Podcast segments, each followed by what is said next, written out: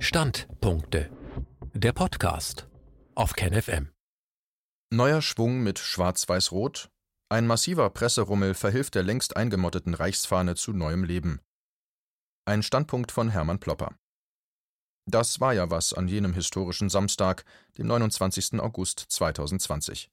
Da demonstrierten Hunderttausende, wenn nicht gar Millionen von besorgten Bürgern durch Berliner Straßen, um rund um die Siegessäule das Ende des Corona-Regimes zu verlangen. Das Festival der Freiheit nimmt seinen friedfertigen Verlauf. Die Kundgebungsteilnehmer denken gar nicht daran, Stress in irgendeiner Form anzuzetteln. Selbst das provozierende Auftreten ausgesuchter Bürgerkriegssoldaten bei der Berliner Polizei kann die Harmonie nicht stören. Das Fest der Freude ist so intensiv, dass ein Klamauk vollkommen untergeht, der wenige hundert Meter weiter vor dem Reichstagsgebäude abgezogen wird. Als Gerüchte durchsickern, eine Handvoll Vollpfosten hätte versucht, den Reichstag zu stürmen, reicht die Reaktion von Kopfschütteln bis zu genervtem Hände über den Kopf zusammenschlagen. Dass Provokateure so eine Nummer abziehen würden, war klar, nur über das Wie bestand noch Unklarheit. Wir wissen es, über die wunderbare Anti-Corona-Regime-Demo an der Siegessäule verloren die Qualitätsmedien kaum ein Wort. Alle Aufmerksamkeit richteten die Hofberichterstatter auf das schrille Happening auf den Stufen des Reichstagsgebäudes. Nun, wir vernehmen es ja immer wieder, die Nachricht ist eine Ware. Und der dumme Pöbel, so lernen wir weiterhin, will keine komplexen Zusammenhänge, sondern Action, Totschlag und Mord, Sex and Crime, Drogen, Intrigen, Titties and Beer. Alles begierig hergezeigt an gelackten Promi-Affen. Wer mit wem und vor allem, wer gegen wen. Entsprechend formatiert für derartige Bedürfnisse war die Show vor dem höchsten deutschen Parlament. Eine Frau im klassischen Antifa-Outfit, Rasterlocken, Gesichtspiercing, schrillt und zappelt herum wie Hampelmann am Faden. Trump ist in Berlin, wir sind frei. Schräge Typen mit Sonnenbrillen, denen man keinen Gebrauchtwagen abkaufen würde, verkünden via Megafon: Ey Leute, am Reichstag geht jetzt gleich voll die krasse Nummer ab. Und schon rennen Schlafschafe die Treppe hoch, um oben ratlos stehen zu bleiben. Vor ihnen stehen drei Polizisten in Kampfmontur. Einer von ihnen kämpft Kung-Fu, ohne Helm, damit man das telegene Gesicht auch genießen kann. Ein gut aussehender Kerl, Typ sexy Sportlehrer, könnte Schauspieler sein. Und tatsächlich, dieser Taschenschwarzenegger heißt Carsten Bonack, ist seit 30 Jahren bei der Polizei im Dienst und spielt in seiner Freizeit in Vorabendkrimis wie Achtung, Kontrolle, den flotten Kopf. Im Dienst kümmert Bonack sich um arme Drogenteufel vom Cottbusser Tor. Was macht Bonack denn jetzt hier in Sachen Personen- und Objektschutz? Keine Frage. Es handelt sich um eine Inszenierung nach Drehbuch, bewusst fehlerhaft unprofessionell, um authentisch zu wirken. Hier ist die Handschrift einer Public Relations Agentur deutlich erkennbar. Interessant ist nur noch die Frage, welche PR-Profis sind hier am Werk? Mittelpunkt dieser Unreality-Show ist allerdings nicht Tamara Kirschbaum in ihrer Rolle als trumpistische Rasterfängerin und auch nicht Carsten Bonack in seiner Rolle als Kung-Fu-Beschützer des real existierenden Parlamentarismus. Der Star, auf den es ankommt, ist ein größeres Stück Synthetikstoff, fixiert an einer Stange. Die sogenannte Reichsflagge in den Farben Schwarz-Weiß-Rot, made in China und in letzter Zeit von gewissen Einzelpersonen in hoher Auflage ab Werk bestellt. Bei der Anti-Corona-Kundgebung am 1. August waren noch sehr wenig Schwarz-Weiß-Rote am Start, doch man hat nachgerüstet. Und wir erfahren aus den Medien, die von Veranstalter Michael Ballweg so professionell organisierte Anti-Corona-Kundgebung hat bei aller Schönheit und Harmonie einen empfindlichen Fettfleck. Sie wird von Reichsflaggen in den hässlichen Farben Schwarz-Weiß-Rot dominiert. Man sieht es doch, überall Reichsflaggen oder etwa nicht. Lauter Reichsbürger, Nazis oder Trump-Anbeter, soweit das Auge reicht. Eine solche wundersame Vermehrung von Fahnen bestimmter Kombinationen sahen wir, unter uns gesagt, auch schon im Vorfeld der deutschen Wiedervereinigung. Hatten die DDR-Demonstranten zunächst lediglich eine Reform des Sozialismus gefordert, so änderte sich das schnell, als sich immer mehr Schreier für die D-Mark und für die Wiedervereinigung unter die Demonstranten mischten, ausgestattet mit rasch aus der BRD herübergeholten frischen Deutschlandfahnen, damals noch in den Farben Schwarz-Rot-Gold. Hereinregnende Fahnen haben offensichtlich immer wieder eine große Rolle gespielt, wenn Basisbewegungen in eine bestimmte Richtung gewendet werden. Warum soll das denn diesmal anders sein? Und was bedeuten die Fahnen? Wo kommen sie her? Wo gehen sie hin? Wer trägt Fahnen in Schwarz-Weiß-Rot? Schauen wir doch mal nach. Schwarz-Weiß-Rot, die Spalterfahne. Gleich vorab. Die Fahne in den Farben Schwarz-Weiß-Rot steht nicht für ein Tyrannenregime wie zum Beispiel die Nazi-Flagge. Schwarz-Weiß-Rot war von 1866 bis 1871 die Farbe des Norddeutschen Bundes und von 1871 bis 1918 die Fahne des Deutschen Kaiserreichs. Die Weimarer Republik wurde von der Fahne Schwarz-Rot-Gold repräsentiert. In den Jahren von 1933 bis 1935 war dann wieder Schwarz-Weiß-Rot die Nationalflagge. Die Nazis mochten Schwarz-Weiß-Rot jedoch nie sonderlich, aber solange sie ihre wackelige Macht noch mit rechtskonservativen Kräften teilen mussten, beließen sie es dabei. Ab 1935 saßen die Nazis so fest im Sattel, dass sie auf ihre rechtskonservativen Steigbügelhalter keine Rücksicht mehr nehmen mussten. Ab jetzt wurde die Fahne der Nazis auch gleichzeitig Staatsfahne des Dritten Reichs, ein Hakenkreuz auf weißem Grund, eingebettet in großflächiges Rot. Das Hakenkreuz kletterte sodann auch auf die Reichskriegsflagge. Heute ist das Vorzeigen aller Fahnen, auf denen das Hakenkreuz prangt, verboten, und das ist gut so.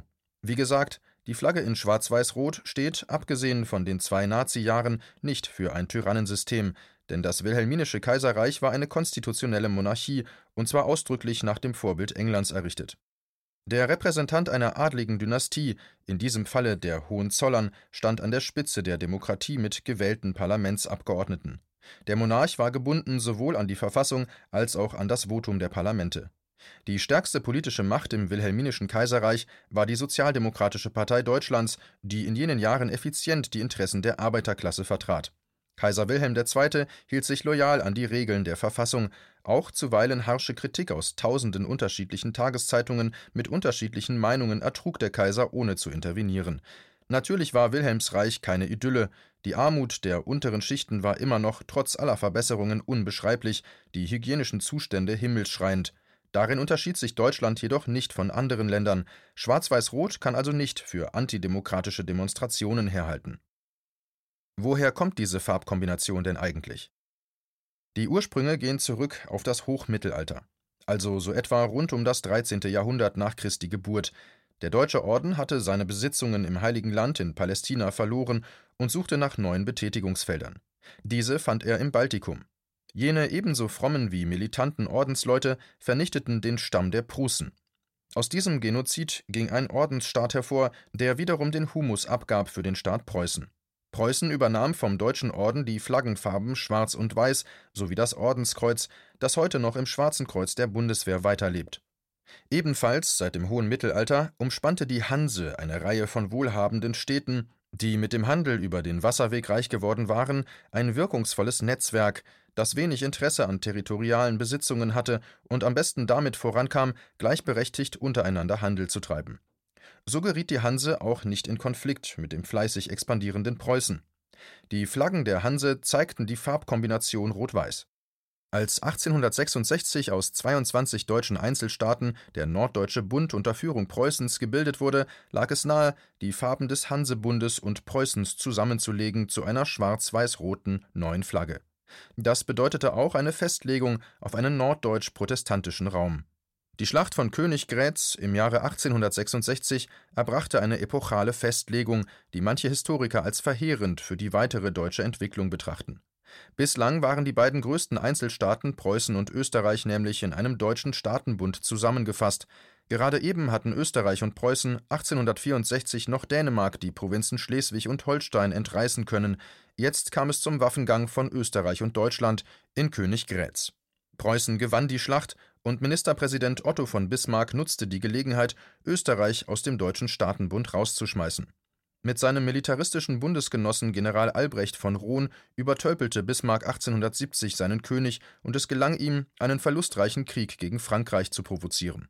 1871 erfolgte im Pariser Vorort Versailles die Einigung eines Rumpfdeutschlands unter preußischer Führung mit der Kaiserkrönung des preußischen Königs als Wilhelm I. Der Einigungsvertrag wurde nicht nur außerhalb Deutschlands besiegelt. Zudem kommt in diesem Vertrag das deutsche Volk gar nicht vor, sondern nur die Namen der deutschen Fürsten, die sich Preußen zum neuen Deutschen Reich angeschlossen hatten.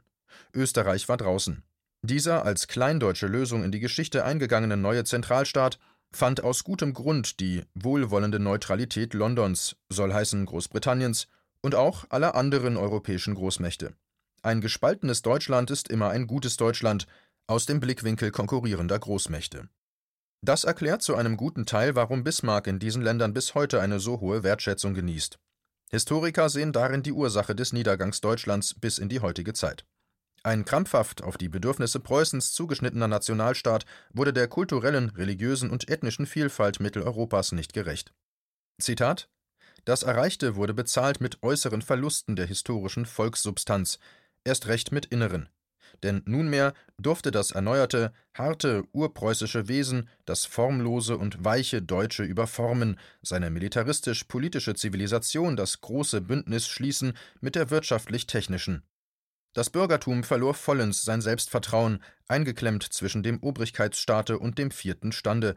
Das nationale Wesen vergröberte sich im Geistigen wie im Sittlichen. Nach grausamer Verwirrung des Rechtsempfindens wurde es 1866 durch den Erfolg des dämonischen, charismatischen Staatsmannes Bismarck neu geprägt.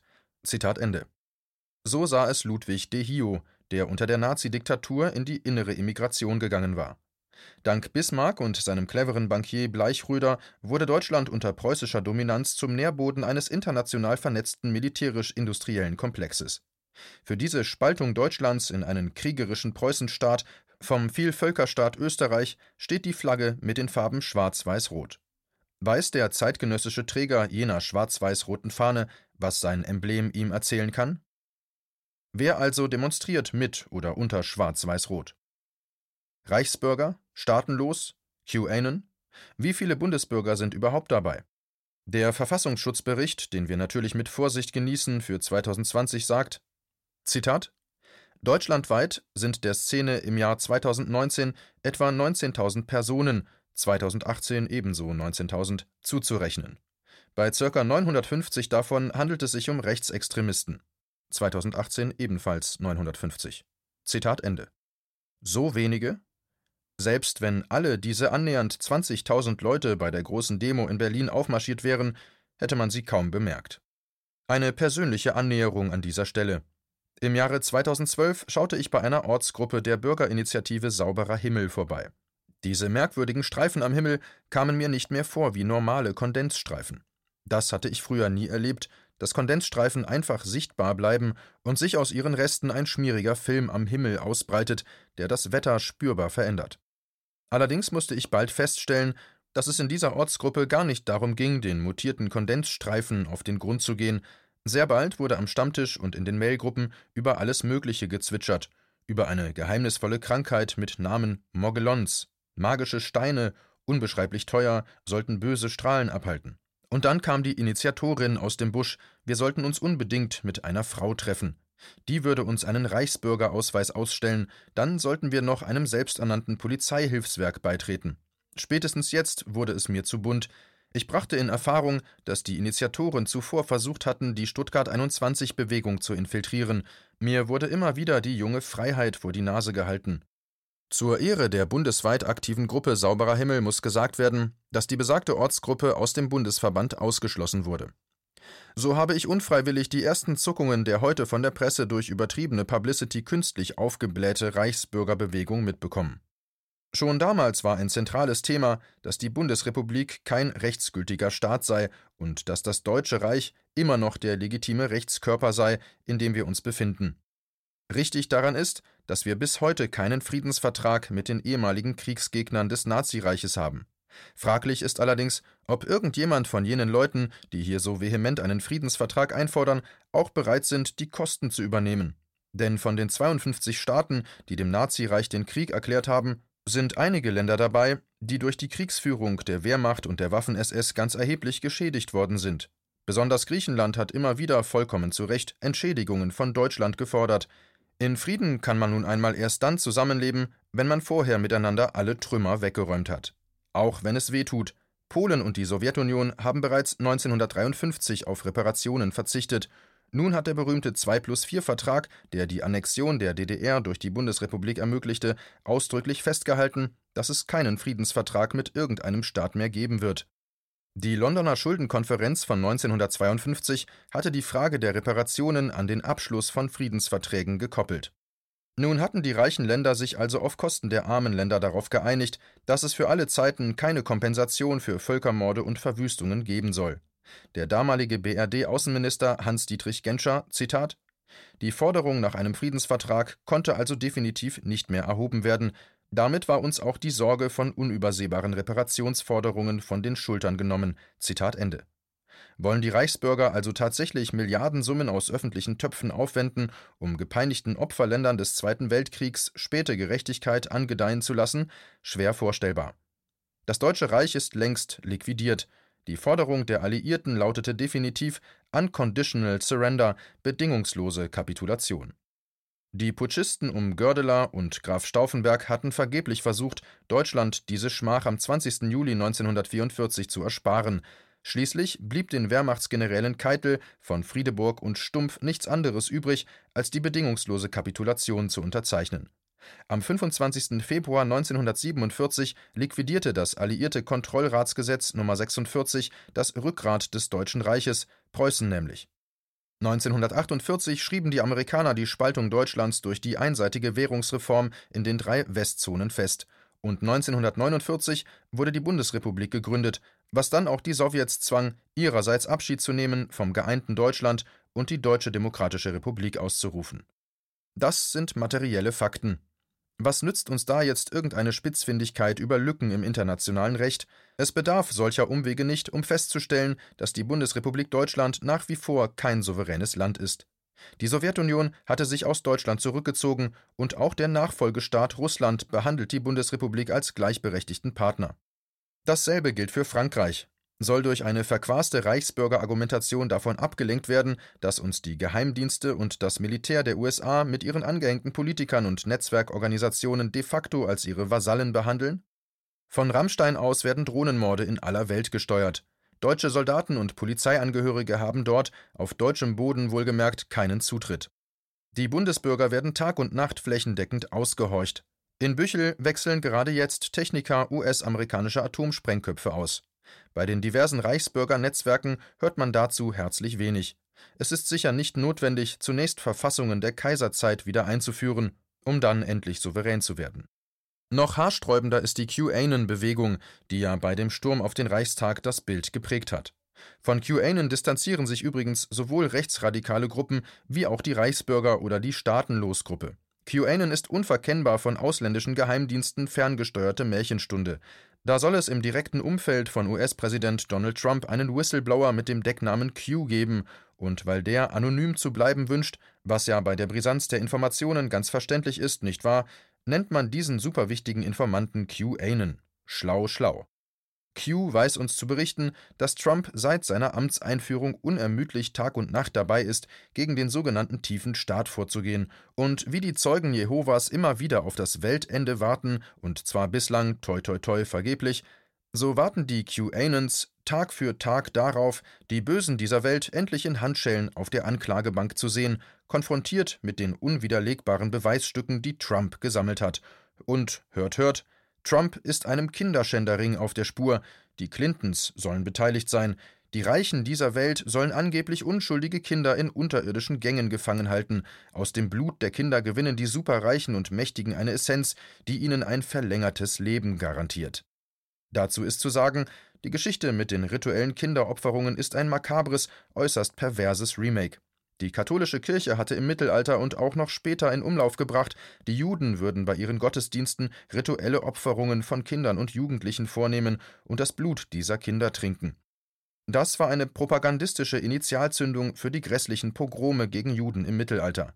Und diese Pogrome waren verdammt real. Und es gibt gerade jetzt im Zeitalter von Sankt Corona so viele perverse Misshandlungen von Kindern in Schulen, Kitas und Gymnasien. Das ist grausig genug und erfordert härteste Abwehrkämpfe, um diese Perversionen sofort zu beenden. Wir haben auch genug zu tun, um in der Welt real existierende Zwangsprostitution und Freiheitsberaubung sowie die Rekrutierung von Kindersoldaten zu beenden. Ich musste mir auch mal im Auto eine frohe Botschaft der QAnonisten anhören. Das ging so. Also Leute, Heinz hat gerade angerufen. Es sind schon 80.000 US-Soldaten in Deutschland eingetroffen. Frau Merkel ist bereits verhaftet. Und auch Papst Franziskus. Leute, lehnt euch zurück und genießt den tollen Tag. Es kommen herrliche Zeiten. Tatsächlich gibt es genug Dummbeutel, die auf so einen Unfug hereinfallen wollen. Als die Polizei die QAnonisten von der Bundestagstreppe zurückdrängte, riefen einige verhinderte Okkupanten ganz enttäuscht: Also haben uns die Alliierten doch im Stich gelassen. Brauchen wir die Reichsbürger, die Staatenlosen oder die QAnonisten, um festzustellen, dass Deutschlands Souveränität fortlaufend demontiert wird? Müssen wir ins Märchenland flüchten, um der Erkenntnis zu entkommen, dass die Europäische Union ein illegitimer Megaapparat ist, mit dem Konzerne und Kartelle von oben nach unten ohne jedes Votum durch die Menschen draußen im Land einfach ganz frech durchregieren. Die Träger der Reichsfahne schwarz-weiß-rot sollte man dennoch nicht ausgrenzen oder diskriminieren. Man sollte immer wieder das Gespräch mit ihnen suchen und ihnen mit vernünftigen Argumenten begegnen. Zugleich wird es mit unserer Schwarmintelligenz möglich sein, die wirklichen Drahtzieher der drei genannten Strömungen ausfindig zu machen. Dank der sozialen Medien sind kollektive Lernprozesse heutzutage sehr schnell zu erreichen. So bekam ich neulich die Nachricht, bei der Verteidigung des Reichstagsgebäudes sei auch ein bekannter Schauspieler dabei. Ich gab die Nachricht weiter und nach 10 Minuten wusste ich bereits, dass es sich um den schauspielernden Polizisten Carsten Bonack handelte. Seit dem Entstehen der Anti-Corona-Regime-Bewegung haben die kollektiven Lernprozesse eine atemberaubende Geschwindigkeit angenommen. Das lässt hoffen.